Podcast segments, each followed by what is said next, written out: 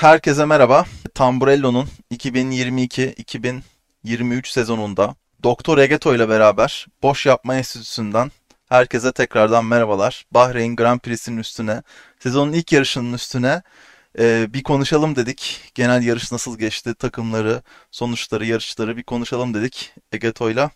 Evet abi, nasılsın? Nasıl geçti yarış? Keyifli misin? Orada Ferrari Cem. Abi çok keyifliyim. Gerçekten olması gereken yerlerde göreceğiz galiba bu sene. Ya herkes, en Mercedesçi adamın gönlünde bile bence bir Ferrari taraftarı, bir tifosi yatar. O yüzden çok keyifli bir sezon olacağını düşünüyorum. Tabii ilk yarış bir şeyler söylemek için erken ama bakalım yani, bir şeylerin de habercisi bence, bir şeylerin de göstergesi. O yüzden ben çok heyecanlıyım bu sezon için.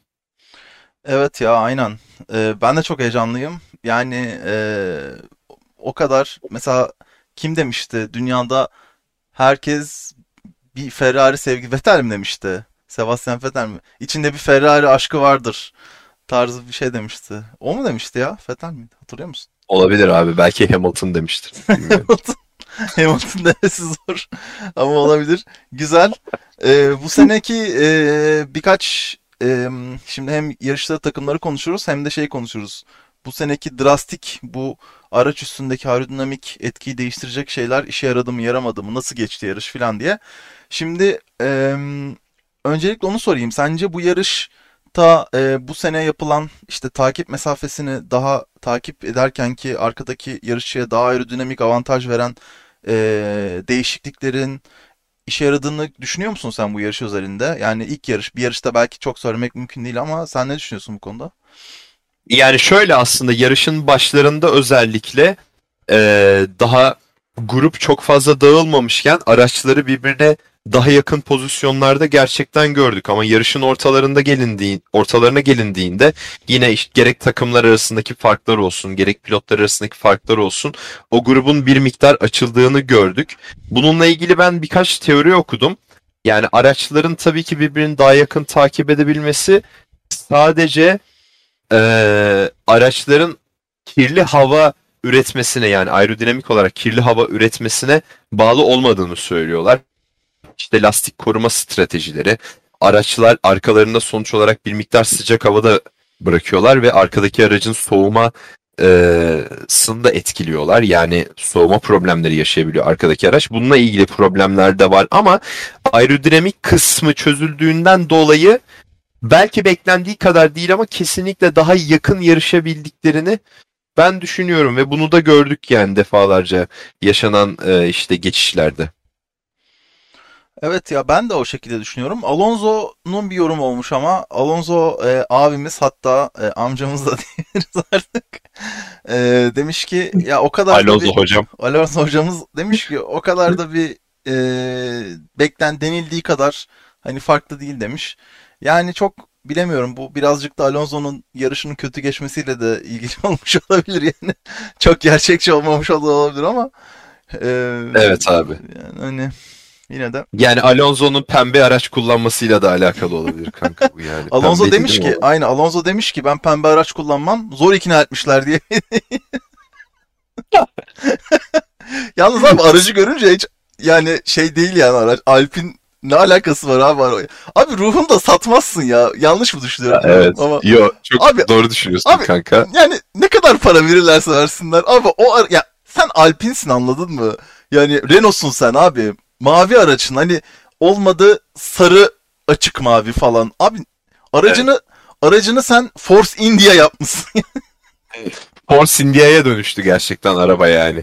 Abi yani bazı böyle şeyleri mesela çok şey yapamıyorum yani. Hani ne kadar para mesela, bir de tuhaf olan şey mesela şu.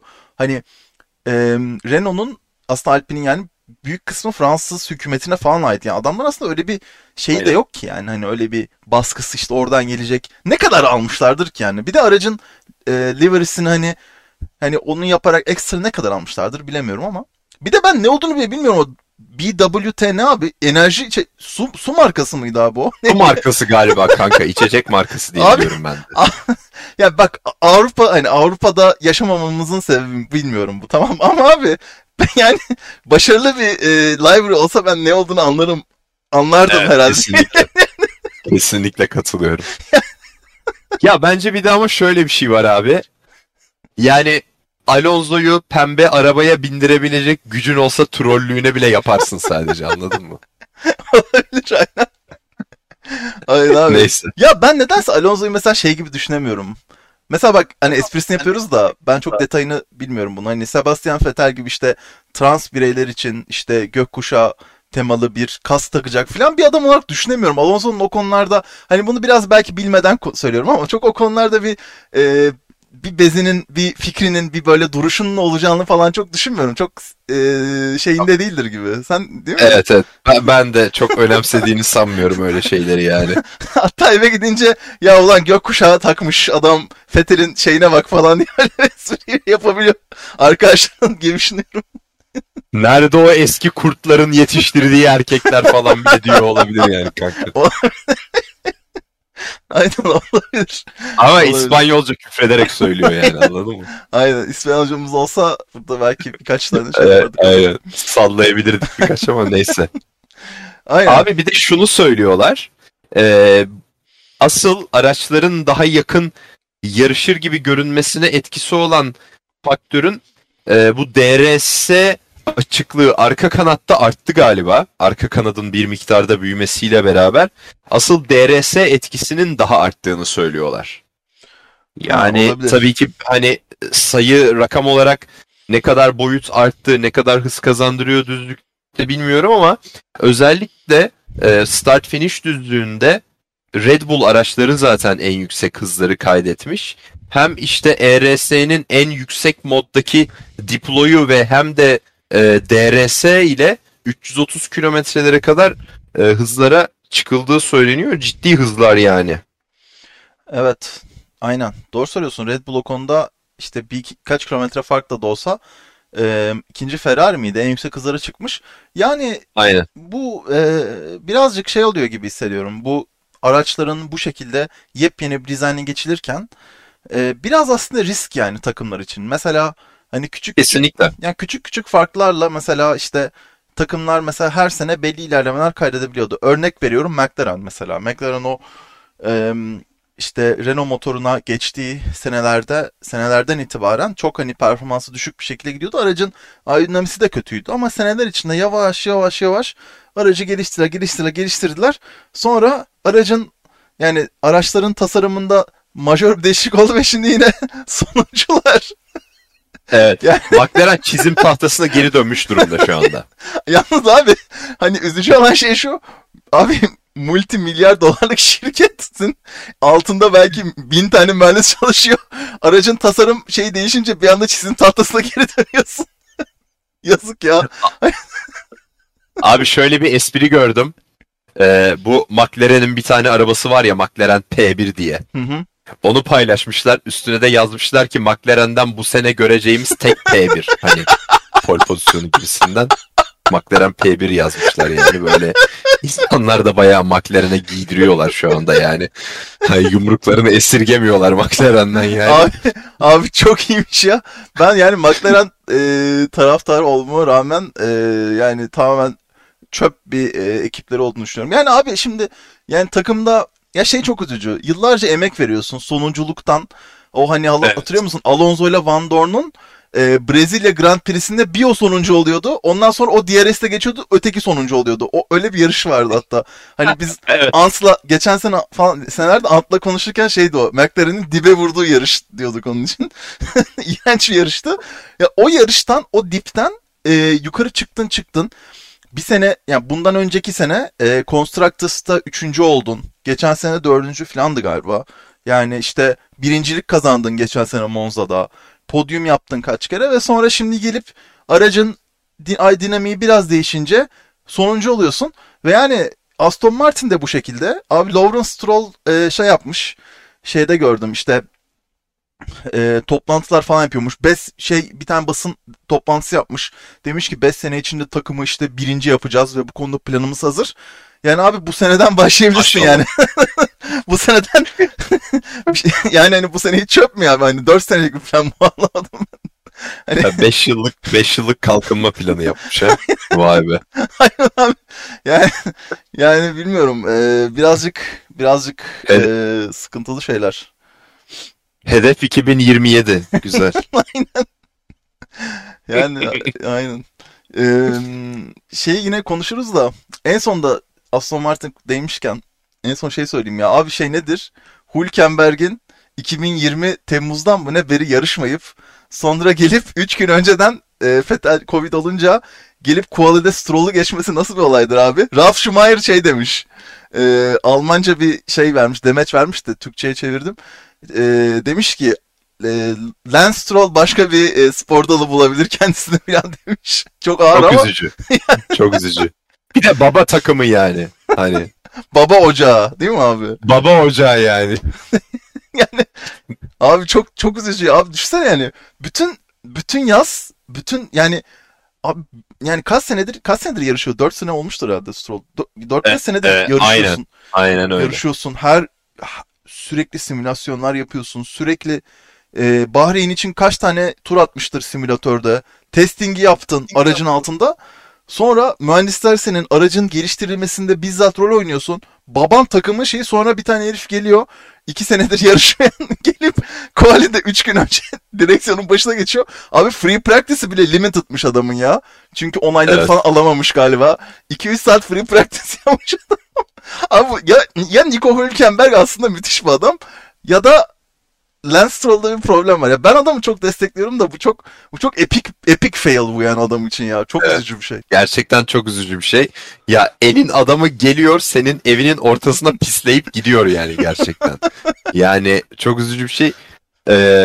Aslında Lance Stroll'un önceki yarış serilerindeki kariyerine baktığımızda çok da başarısız bir arkadaş değil ama Formula 1 araçlarıyla bir türlü tam da yıldızı barışabilmiş değil. Yani onun sebebini ben de çözebilmiş değilim aslında. Kendisini rahat hissetmesi için daha ne olması gerekiyor bilmiyorum yani. Babasının takımında yarışıyorsun arkadaşım yani artık biraz böyle ilerlemek lazım biraz. Yani daha ne gibi bir motivasyon bekliyor gerçekten bilmiyorum yani. Aynen. Neyse abi. Aynen abi. Aynen. Ne gibi motivasyon bekliyorum. Doğru. Yani yine de bakalım yani. Belki de bu sene yani bu yarış özelinde bir sıkıntı olmuştur. Bilmiyorum. Hani olabilir. Çünkü yani aynen hani ama bu çok büyük bir red flag yani bu olay. Bakalım yine de. Yarışın istersen kazananı Ferrari'den bahsedelim. Yani şey sen yarıştan sonra Instagram'da gayet güzel bir kutlama mesajı yayınlamışsın. Tifosilerle ilgili. Evet. Forza Ferrari, Forza Tifosi diyerekten sosyal medya paylaşımlarıma 2022 sezonunda başladım. Şöyle ya zaten testingden gördük. Önceki podcastimizde de konuştuk. Ferrari gerçekten favoriydi. Ne kadar kendileri yalanlasa da ne alakası var kardeşim biz ancak 3. olabiliriz gibi demeçler verseler de gerçekten çok başarılılar. Leclerc de yarıştan sonra bir takım iğneleyici demeçler vermiş abi. Şöyle demiş. Demiş ki yani daha önceki senelerden de biliyoruz Max yine sert yarışıyor demiş.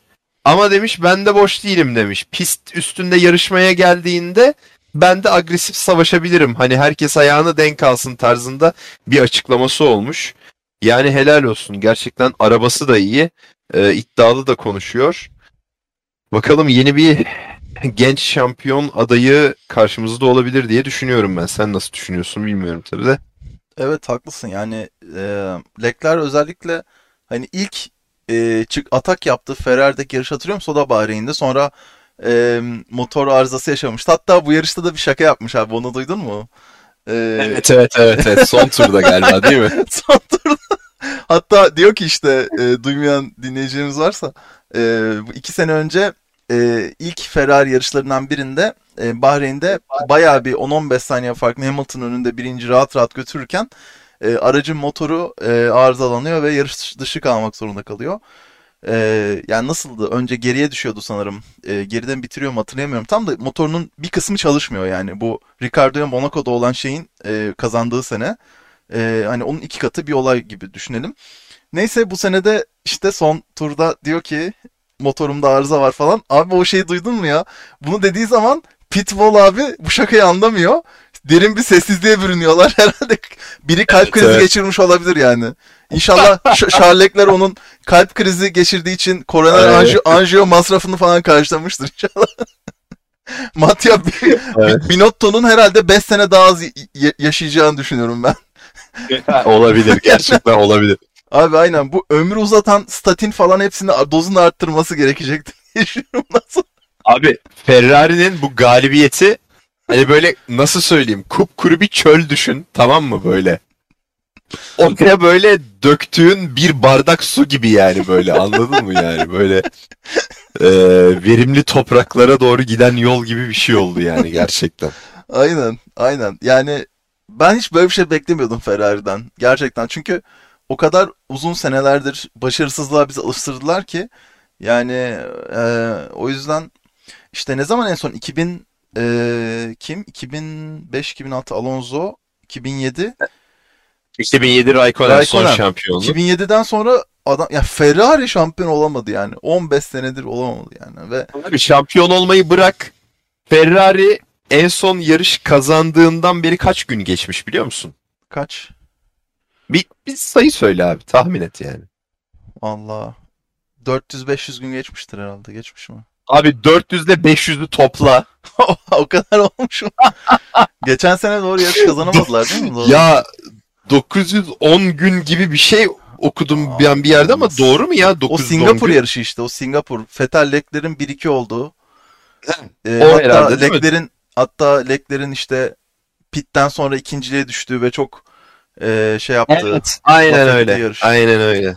Bu şey senin dediğin Leclerc'in de hani bu artık işte ben de şey yapacağım falan. Ya onun olayı ben şey gibi hissediyorum. Hatırlıyor musun bu Leclerc'in işte sanırım o seneydi. Hani o ilk Ferrari ikinci senesi miydi? İkinci senesi sanırım. Ya bu hani iyi yarışıyordu ama bir tane Red Bull Ring'de Avusturya'da Verstappen'le efsane bir kapışmaları vardı. Sondan bir önceki turda ama bunu pist dışına itti Verstappen ve birinci oldu ya hatırlıyor musun? Birkaç sene önce. Evet. O yarışta iyi çocuk olmanın hiçbir yarar getirmediğini anladı galiba ve aynen öyle. Aynen ve o seneydi galiba Silverstone'da efsane bir kapışma yaptı ve dirseğini hiç geri çekmedi yani mesela. Aynen öyle. Aynen biz zaten bunu istiyoruz. Yani inşallah kafasını verebiliyordur çünkü ben şey gibi hissediyorum abi bak. Mesela bu da çok tuhaf bir olay. Mesela Sainz'le Leclerc'i karşılaştırıyorum tamam mı?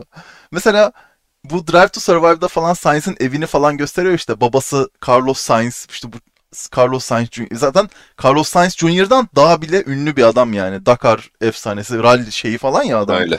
Aynen öyle. Ya ondan sonra yani şimdi mesela görüyorum adam tamamen mesela hani şey bir adam değil anladın mı? Muz kostümü giyip işte Twitch yayını yapan bir adam değil anladın mı bu adam?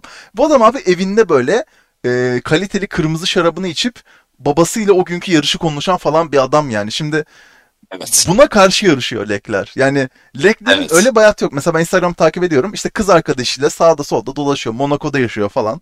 Yani hani bu adam makine anladın mı? Bana kalırsa çünkü çok efsane bir özel hayatı olduğunu düşünmüyorum mesela Carlos Sainz'ın ben.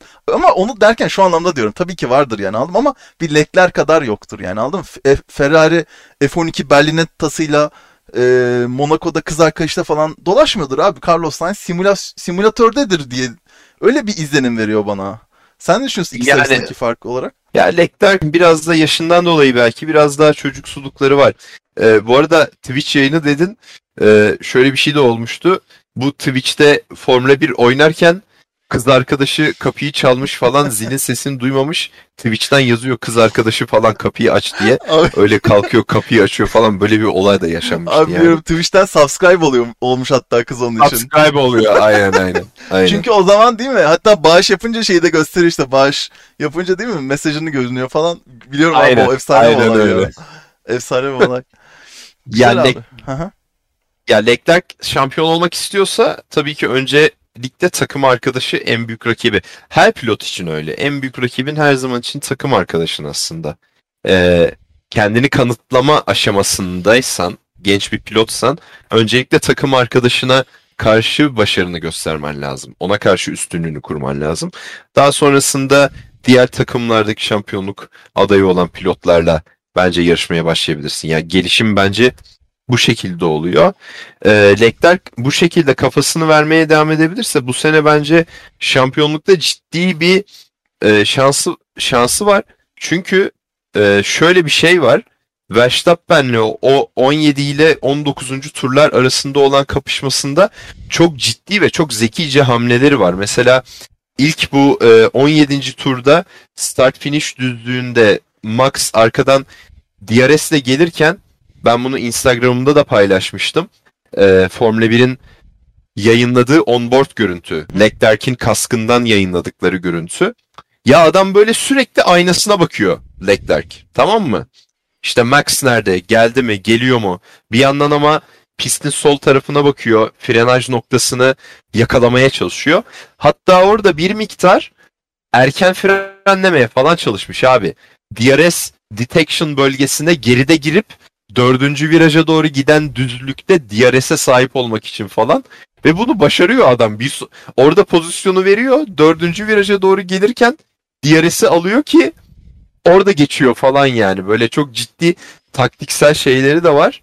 Yani tam bir şampiyonun kafasının olması gerektiği yerde olduğunu düşünüyorum. Umarım böyle devam eder. Aynen. Çok güzel bir noktaya parmak bastın. Yani bu saf yetenek anlamında, mesela bu tip düşünceler anlamında Leclerc çok daha üstün bence. Yani Sainz'a göre ve grid'deki birçok pilota göre. Aynen öyle. Bir orada yaptığı şey de aynen öyle. Hatta incelemişler. Birkaç videoda izledim. Bu erkenden fren yapınca zaten daha fazla hız taşıyabiliyor. Daha çabuk hızlanabiliyor. Yani aynen. O olay da süper. Ama şöyle bir problem var Leclerc karşısında. Şimdi bu aracın hani testing döneminde bir şey bilmek imkansız aslında. İlk yarışta belli oluyor her şey. Quali'de belli oluyor. Aracın iyi olup olmadığı. Şimdi Sainz ve Leclerc ikisi de şeyin farkında. Bu araç şampiyon olabilir ve Formula 1'de öyle bir olay var ki Mercedes gelip işte mesela bu sene belki iyi değil Mercedes ama sonraki 15 senenin şampiyon olabilir yani Mercedes. Şimdi o yüzden ve çok mesela ya da aslında Red Bull da olabilir. Yani şampiyonluğa yakın olduğun bir sene varsa onu alman lazım. Nico Rosberg'in yaptığı gibi yani. Yapıştırman lazım aynen, kesinlikle. Aynen. Yani. Aynen. Çünkü o senin muhtemelen tek şansın. Hani tek şans. Aynen öyle. Ve Carlos Sainz bence bunun çok ciddi bir şekilde farkındadır. Mesela şeyin farkındadır yani. Kesinlikle. Mick Schumacher geliyor arkadan. Ondan sonra ya onun geleceği Ferrari. Charles Leclerc de Ferrari'nin göz bebeği yani. Kaç senelik kontrat imzaladılar ve oradan Ferrari çıkışlı ve hani evlatları gibi. Hani Carlos Sainz şeyin farkındadır. Ya bu sene ya bence o şeyden çıkmayacak yani. Simülatörden çıkmayacak. Bu sene olacak. Uyumak için aynen. Olmayacak yani. Makine olacak bence. Yani şu andan yani hani 24 saatinin 24'ünü de Formula 1 için yaşayacak muhtemelen. Ben olsam öyle yapardım çünkü yani. Ama işte Şardekler bunu bu kadar yapamayabilir, anladın mı demek istediğimi? Öyle bir isim abi. Var yani. O konuda aynen. Biraz şeyle kapatabilir. Hard working'le kapatabilir gibi hissediyorum Carlos Sainz. Kesinlikle. Ya Carlos Sainz şeye dönüşebilir kanka. Şu Rocky filmindeki Rus rakibi var ya, Rocky'nin. Anladın mı? Evet, bilgisayarla çalışan falan. Ha, bilgisayarla çalışan sürekli böyle işte hız torbası çalışan takata takata takata takata takata falan diye böyle ona dönüşebilir yani. Aynen.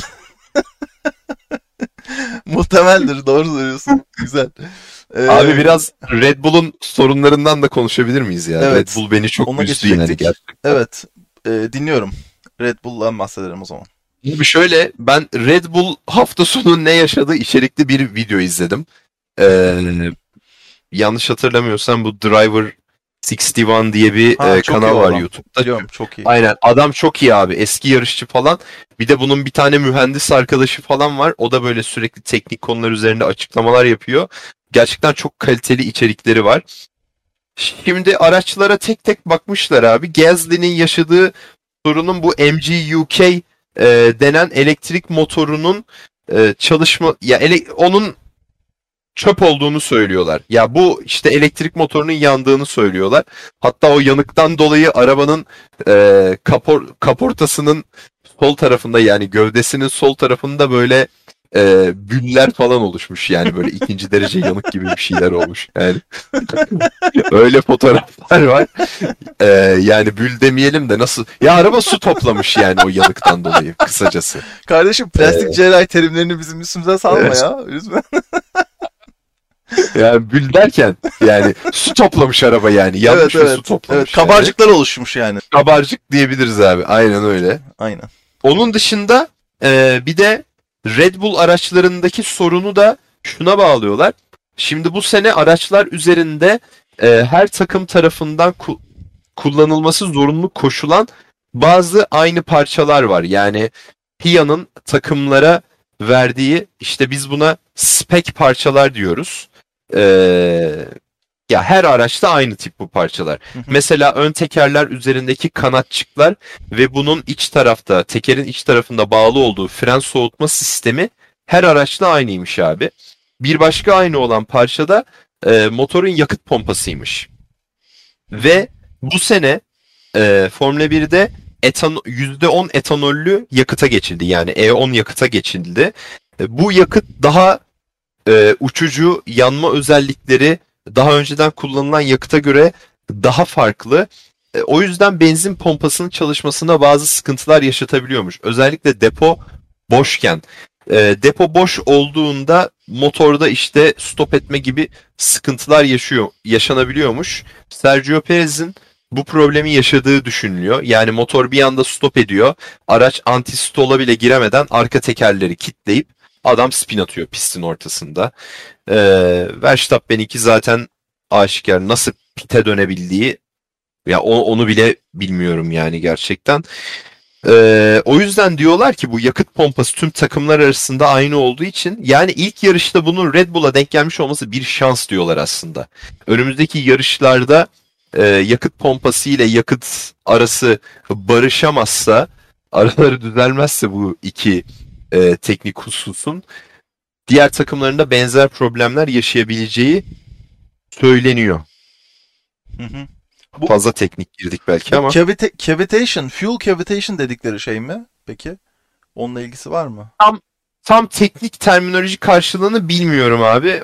Yani olabilir. Onu açıkçası anladım, o kadar araştırmadım. Anladım. Ama eline sağlık, çok güzel bir şey. Driver 61 bir de Chain Bear diye bir adam var. Ben ikisini takip ediyorum. Aynen. Evet, o da çok güzel. O da bayağı aynen, güzel. Aynen. Birisi şey demiş. Birisi değil aslında. Bir sürü insan şey demiş. Ben sana şu anda F1 komünitesinin zihinsel durumunu göstermek için söylüyorum bunu. Yani demişler ki Verstappen işte aracındaki, ya yarış boyunca aracındaki sıkıntılardan bahsetti. Ya hani hatırlıyorsun. Ondan sonra aracındaki sıkıntılar, hani bir şey yok dediler. Sonra aracı da sıkıntı çıktı. Sinirlenip pite çekti falan demişler abi. Yani... ya böyle bir şey olabilir mi ya?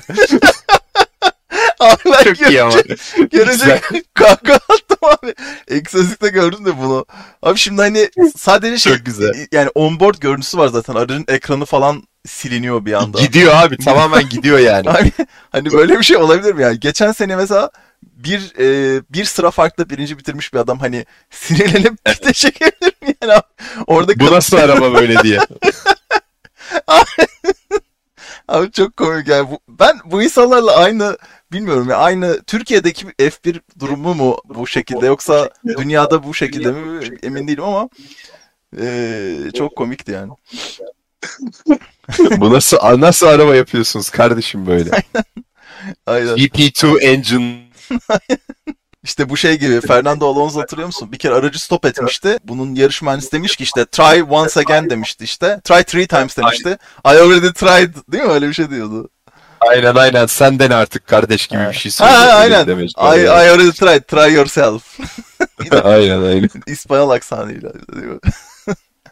You have to give it the space. All the time you have to give it a space. Alonso ya, efsane adam gerçekten yani. O zaman en son şeyi konuşalım. Mercedes'in sandbagging yapmadığını ben inanamıyorum halen. Hala sandbagging yapıyor olabilirler. Şu an bile sandbagging'e devam ediyor olabilirler gibi hissediyorum. Çünkü inanamıyorum yani. Bu adamların nasıl hani ilk podyum için bu kadar hani Red Bull ve Mercedes geride kaldıklarını. Ne düşünüyorsun abi bu konuda? Sence problem nedir Mercedes'le ilgili?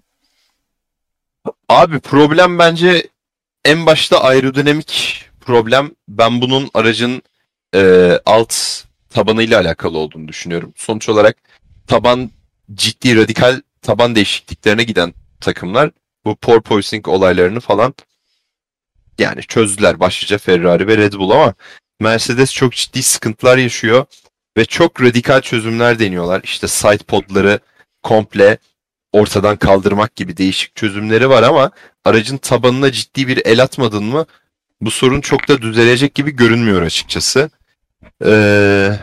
Onun dışında belki yeni lastiklerle ilgili problem yaşıyor olabilirler. Pirelli bu seneki lastiklerin çok daha iyi dayanacağını söylemişti. Ya Mercedes biliyorsun hep lastiklerle bir miktar sorun yaşamış bir takım.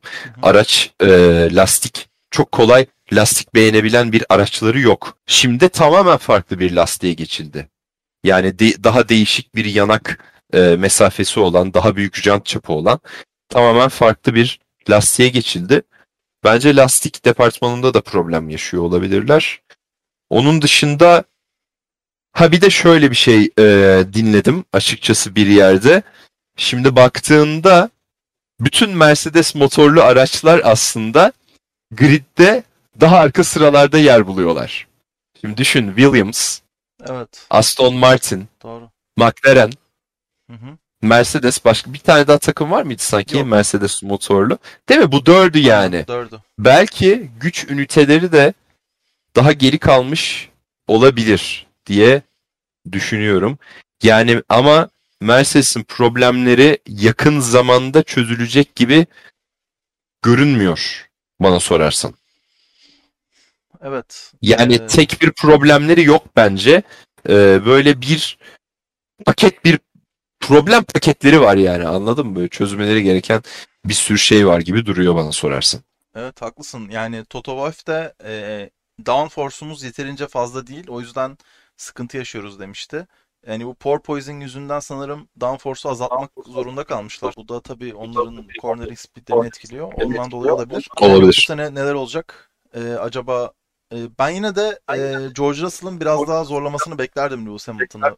Kendi kendime herhalde bir hype yaratmışım yani. Ama Lewis Hamilton yine de hani fırsatçılığını konuşturup podyumu kazandı yani. Ama mesela kazandıktan sonra şans değil, işte reliability'miz sayesinde kazandık. Mesela bilmiyorum, bu tip yorumlar biraz ilginç. Ya gereksiz. gereksiz kanka, gereksiz. Yani ya Allah bereket versin de tekil yer. Anladın mı? Abi aynen yani. Tweet sayesinde kazandık bilmem ne. Ya değil, gerek yok abi. Şans. Evet abi yani. Abi bilmiyorum, biraz tuhaf ya. Tamam, şans ya değil. Ne bileyim. Aferin yani, ne diyelim abi. Hani... Ya şans değil, alın teri falan yani. Tamam, gerek yok yani böyle şeylere yani. Aynen. İstersen en son bir de Haas'ı konuşalım. Çok kısa, sonra da kapatabiliriz. Ben abi çok sevindim yani. Kevin Magnussen'in gelip, tabii iki tane de Red Bull'un dışarıda kalmasının da sebebi olarak, hani 5. olmasıyla. Herkes çok sevinmiş tabii. Günther Steiner de çok mutlu olduğu için. Bir yorumun var mı? Ne düşünüyorsun? Yani bu konuda sence sene boyunca devam ettirebilirler mi bu olayı? Sene boyunca devam ettirmeleri, sene boyunca aracı ne kadar geliştirebileceklerine bağlı bence. Pilot departmanında kesinlikle sorun yaşayacaklarını düşünmüyorum. Magnussen kendini bence çok kanıtlamış bir pilot. Schumacher'de kendini kanıtlamak için her şeyi yapmaya aslında hazır bir pilot. Sonuç olarak adam Formula 2 şampiyonu ve soyadı da Schumacher. Zaten soyadın Schumacher artı 50 beygir yani. Yani ben öyle düşünüyorum açıkçası. Aynen. Şeyde konuştuk seninle. Soyadı işte Rubens Barrichello'nun oğlu vardı. Alt kategorilerde yarışan. Sen yıllar önce bir espri yapmıştık. Soyadın Barrichello ise zaten hayata hani 3-0 önde başlıyorsun. Abi düşünsene, soyadın Ege Barrichello. Mesela, abi, aynen abi. Abi ne kadar muhteşem bir soyadı ya. Aynen. Ne bileyim abi, her spor dalında değil mi? Kesinlikle doktor olmazdım herhalde yani, bilmiyorum da yani. Aynen, böyle Coulthard falan böyle evet. Mesela Coulthard. Evet, aynen. Kovalainen. Mesela bunlar çok bana yarışçı soyadı gibi geliyor, ya da ben kafamda kuruyorum, bilmiyorum. Schumacher. Aynen. Hamilton'da şimdi lafı gelmişken şey söyleyelim mi? Abi lütfen sen söylersin ya. Yok, bu annesinin kızlık soyadını da soyadına Lewis Hamilton, ama hatırlamıyorum soyadının ismini. Onu da ekleyeceğim. Okuyorum abi. Ekleyeceğim. Okuyorum. Oku. Larbalestier. Evet. Yani Larbalestier.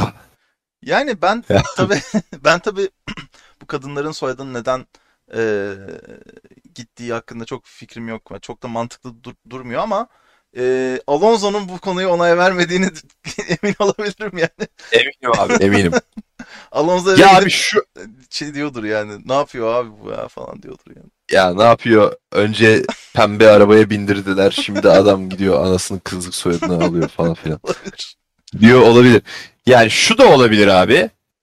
Şimdi banka falan arıyor ya. Annenizin kızlık soyadı falan diye soruyor ya. Evet. Yani ne bileyim. Evet. Belki de onu kolayca hatırlamak için de koyuyor olabilir yani. Olabilir. Yani, olabilir. Ama unutmamak gerekir ki bunların hepsi şaka yani. Mizah yapıyoruz asla. Şaka arkadaşlar. Lütfen, lütfen bu konuda bir şeyimiz yok. Çok saygın bir şey. Yani adam sör yani sonuç olarak. Biz daha mı iyi bileceğiz yani? Bilemeyiz yani. Değil mi? Lord Hamilton yani. Lord. Aynen. Lord, mord, bir sör, bir şey yani. Öyle bir şey yani. Evet abi. Ben Bottas'ı da çok tebrik etmek istiyorum abi. Bir de Bottas'a buradan tebrik ve teşekkürlerimi sunuyorum. Gerçekten Hamilton'la Alfa Romeo arabasında aynı çizgide başlamak falan yani bunlar çok ciddi başarılar yani. Russell'ın önünde bitirdi Quadi'yi ya. Evet. Aynen öyle. Bu da müthiş aynen bir şey öyle. Yani adama müthiş bir şey yani. Yani ben yine atıp tutmaya devam edeceğim çünkü bu adam hep ilk birkaç yarışta iyi yani bilmiyorum niye. Herhalde kışın yaptığı rallilerden dolayı mı kafası rahat geliyor. Sonra düşmeye başlıyor zaten. Olabilir abi böyle şimdi adam fin ya sıcak ülkelere gittikçe beyni böyle ısısı arttığı için değişik tepkiler veriyor olabilir yani. Olabilir. Olabilir. Kesinlikle olabilir. Aynen. Güzel o zaman. Keyifli bir sohbet oldu. Bahreyn yarışını konuştuk Ege ile beraber. Bu senin ilk yarışı. Haftaya Cidde değil mi? Yanlış bilmiyorsam. Haftaya Suudi Arabistan'dayız. Aynen. Hı. Değişik bir pist orası da. Bakalım güzel bir yarış olur bence bu araçlarla. Aynen öyle. Yine bakacağız. Güzel bir yarış olur umarım. Bizi dinlediğiniz için teşekkürler. Haftaya ki Cidde yarışından sonra yapacağımız kayıtta görüşmek üzere. Herkese hoşça kalın. Hoşça kalın. Görüşmek üzere.